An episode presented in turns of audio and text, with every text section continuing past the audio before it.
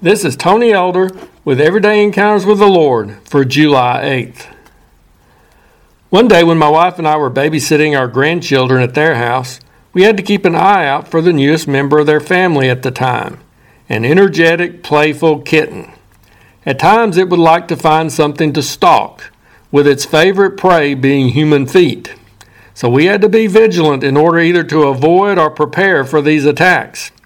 We might be innocently walking along or dangling our feet off a chair when this little cat would sneak up and pounce on its target.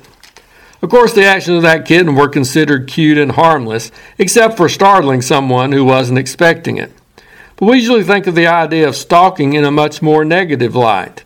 We picture a wild beast zeroing in on its victim just before violently attacking it.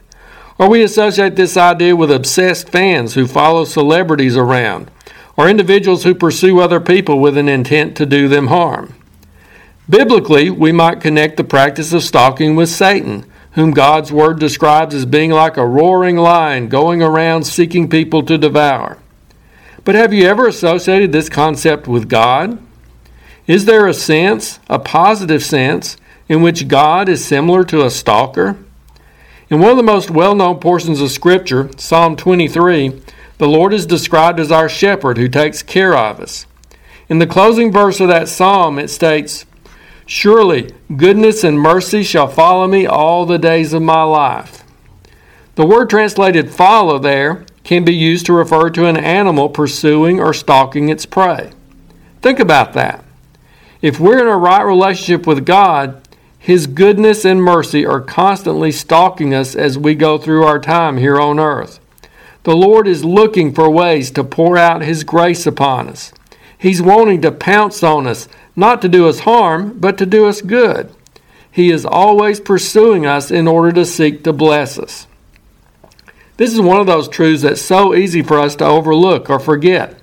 We can sometimes feel like we're having to beg and plead to a hesitant God to help us or we feel like we're having to reach out and tug on the arm of an unwilling God to let just a few crumbs of goodness and mercy fall our way.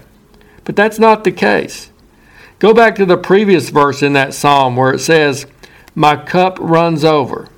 Now, God is like a generous host. He doesn't just give us a small drink of blessing out of His infinite resources, but rather He pours out His grace to us until it's more than we can hold. God wants to bless us and bless us abundantly. All of us experience God's goodness and mercy to some degree in our lives. But if we're not receiving an abundance of His blessings, the problem isn't with, isn't with God. We need to look for any ways we may be hindering Him from being able to bless us to the extent He desires to do so. Are we running from Him as He pursues us? Are we holding our hand over our cup, not allowing Him to pour His goodness into it?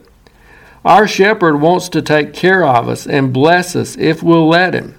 His goodness and mercy are just looking for an opportunity to pounce on you today.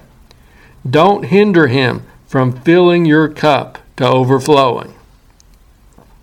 If you're interested, Everyday Encounters with the Lord is available in both book and ebook formats. And now I pray that you'll encounter the Lord today in your own everyday experiences.